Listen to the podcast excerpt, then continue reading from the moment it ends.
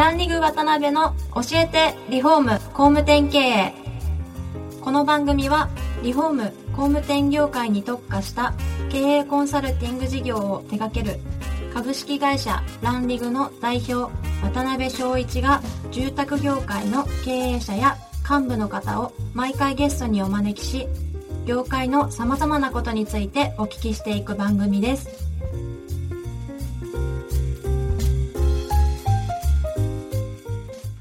皆さんこんにちはさあ今週も始まりましたランリグ渡辺の教えてリフォーム工務店経営第62回目をお送りします司会進行の志村玲美ですえー、渡辺翔一です。渡辺さん今週もよろしくお願いしますよろしくお願いします。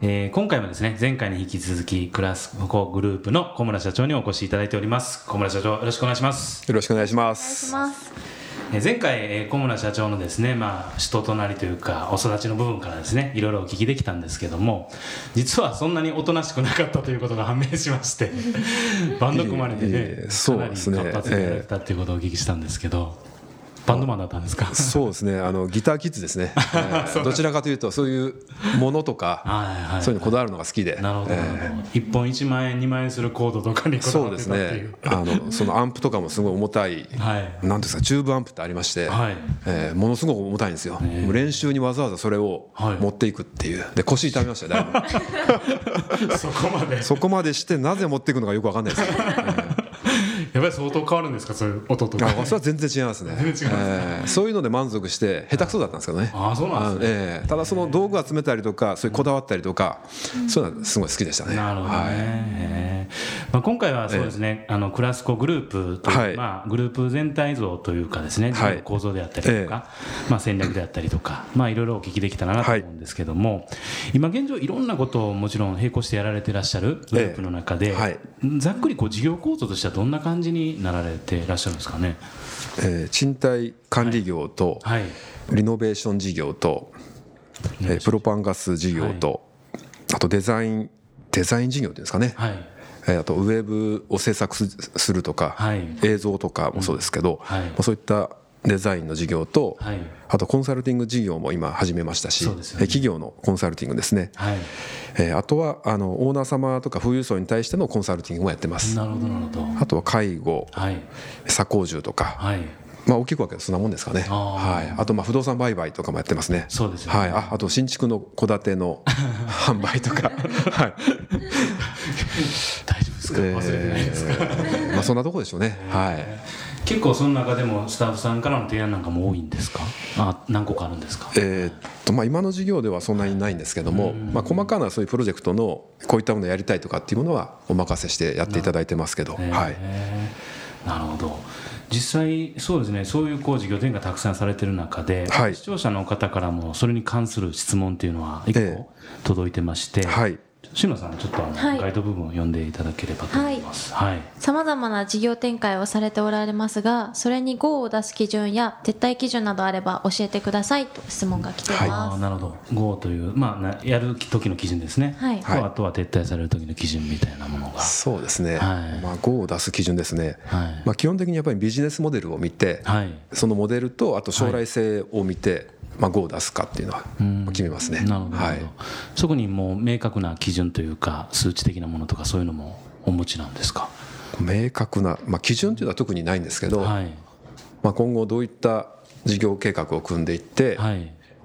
まあ、どこで収益改善あの、まあ、投資した分ですね回収してうん。いくかっていうことと、まあ、それがどういった展開でどうなってくるかっていうその事業計画を組んだものを見て判断します。なるほど、はないるほど。うん実際まあこの視聴者の方からまあ撤退っていうような言葉なんかも、はい。まああえの書かれてるんですけど、まあ、会社の他社さんとかによっては、ええ。なんかその例えば半年で、はい。えー判断必ずするとかいろんなこう、ね期間で区切ったりされる会社多いと思うんですけど、小村社長の場合そのあたりは何か？えいや特に期間とかなくてですね、はい。同じくビジネスモデルと、まあ、将来性と、あとまあその今現在悪いんであればどう改善できるかっていうところをここまでやってダメならはい。やめようとかですね。なるほどなるほど。はい、数字で全部判断しますね。あ数字。で、はい。なるほどね、はい。うん。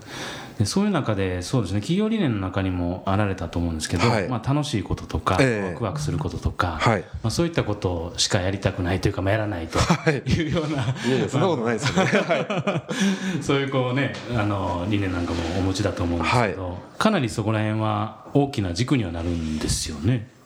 なんかしら御社がチャレンジされるにあたってのいえ。価値としてやっぱり新しいイはい。ノベーションを起こせるようなものみたいなものは大きなポイントなんですよね。そうですね。楽しいことしかしない。あしないというか？ちょっと極端に言っちゃいましそうたけど。ですね、まあ、あんまりその辺考えたことなかったんですけど、はい。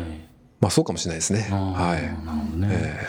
で今現状一番まあ大きく、まあ、御社として知名度が終わりなのが、ええ。イノッタという、まあ、リノベーション、はいええ。えー FC だと思うんですけども、はい。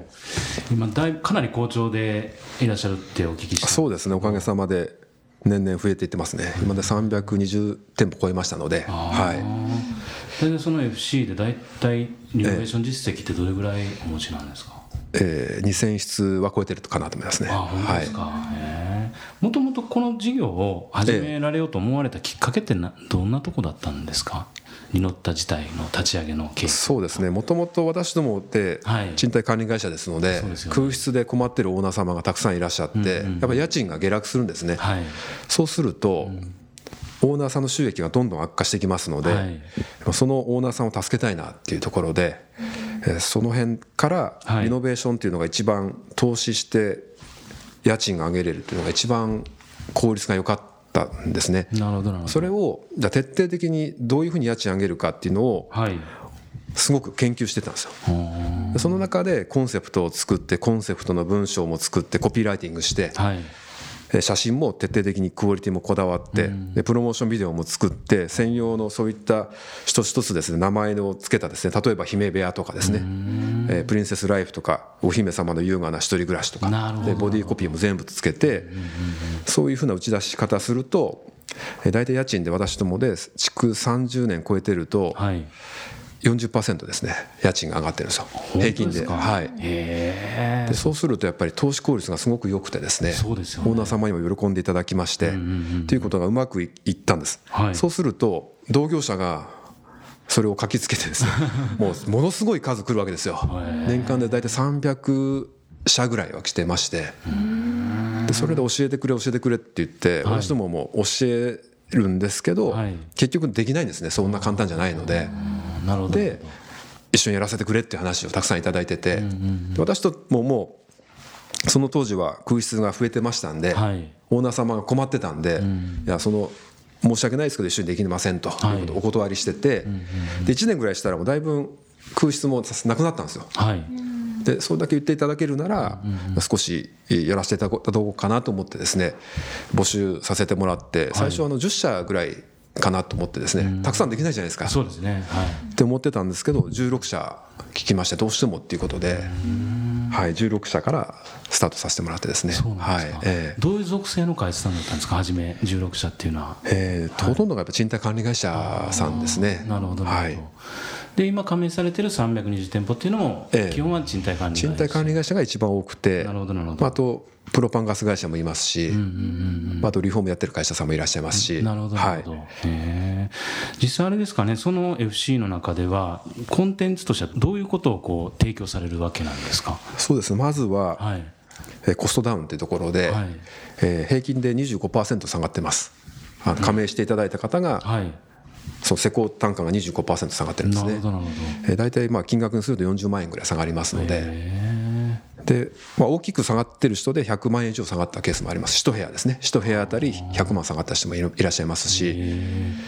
っていうコストダウン、まあ、それはあの共同購入っていうことであのものすごいたくさんの数があれば下げれますので共同購入で下げるっていうこととあとはちゃんとですねその単価をチェックできない会社さんも多いので、はい。えー細かくですねそういったノウハウを教えさせていただくことでコストダウンできますので。ということとあとはやっぱりデザインの部分ですよね、はい。デザインがなかなかいないっていうことで、デザイナーを私たちは採用してそこでコンセプトからデザインから全部作ってるんですね。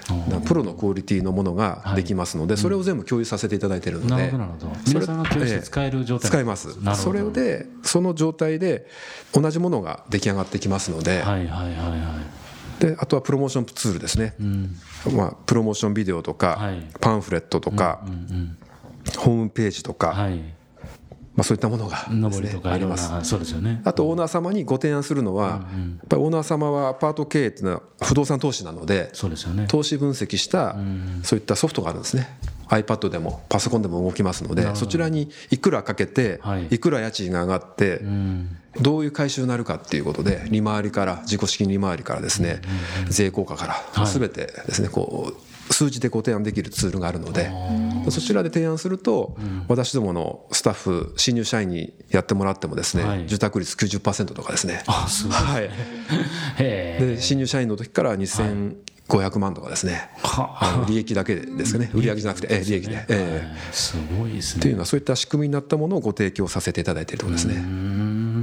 そしたらまあそこら辺の標準化とかも含めて、はい。い、ろんな人がまあある一定以上のレベルではい。賃貸が、えー運営ができるっていう仕組みを提供されてるわけですよね。そうですね。なるほど。はい。へえいやちょっといろいろこの続き次回またお聞きしたいんですけども、はい、そうですね。お時間が来てしまいましたので、はい、次回もまた小村社長にははい。お話をお伺いしますので、また次回よろしくお願いいたします、本日はありがとうございました。ありがとうございました。ありがとうございました。今回もランリグ渡辺の教えてリフォーム工務店経営をお聞きいただきありがとうございました。番組では渡辺や住宅業界の経営者幹部の方へのご質問を募集しています。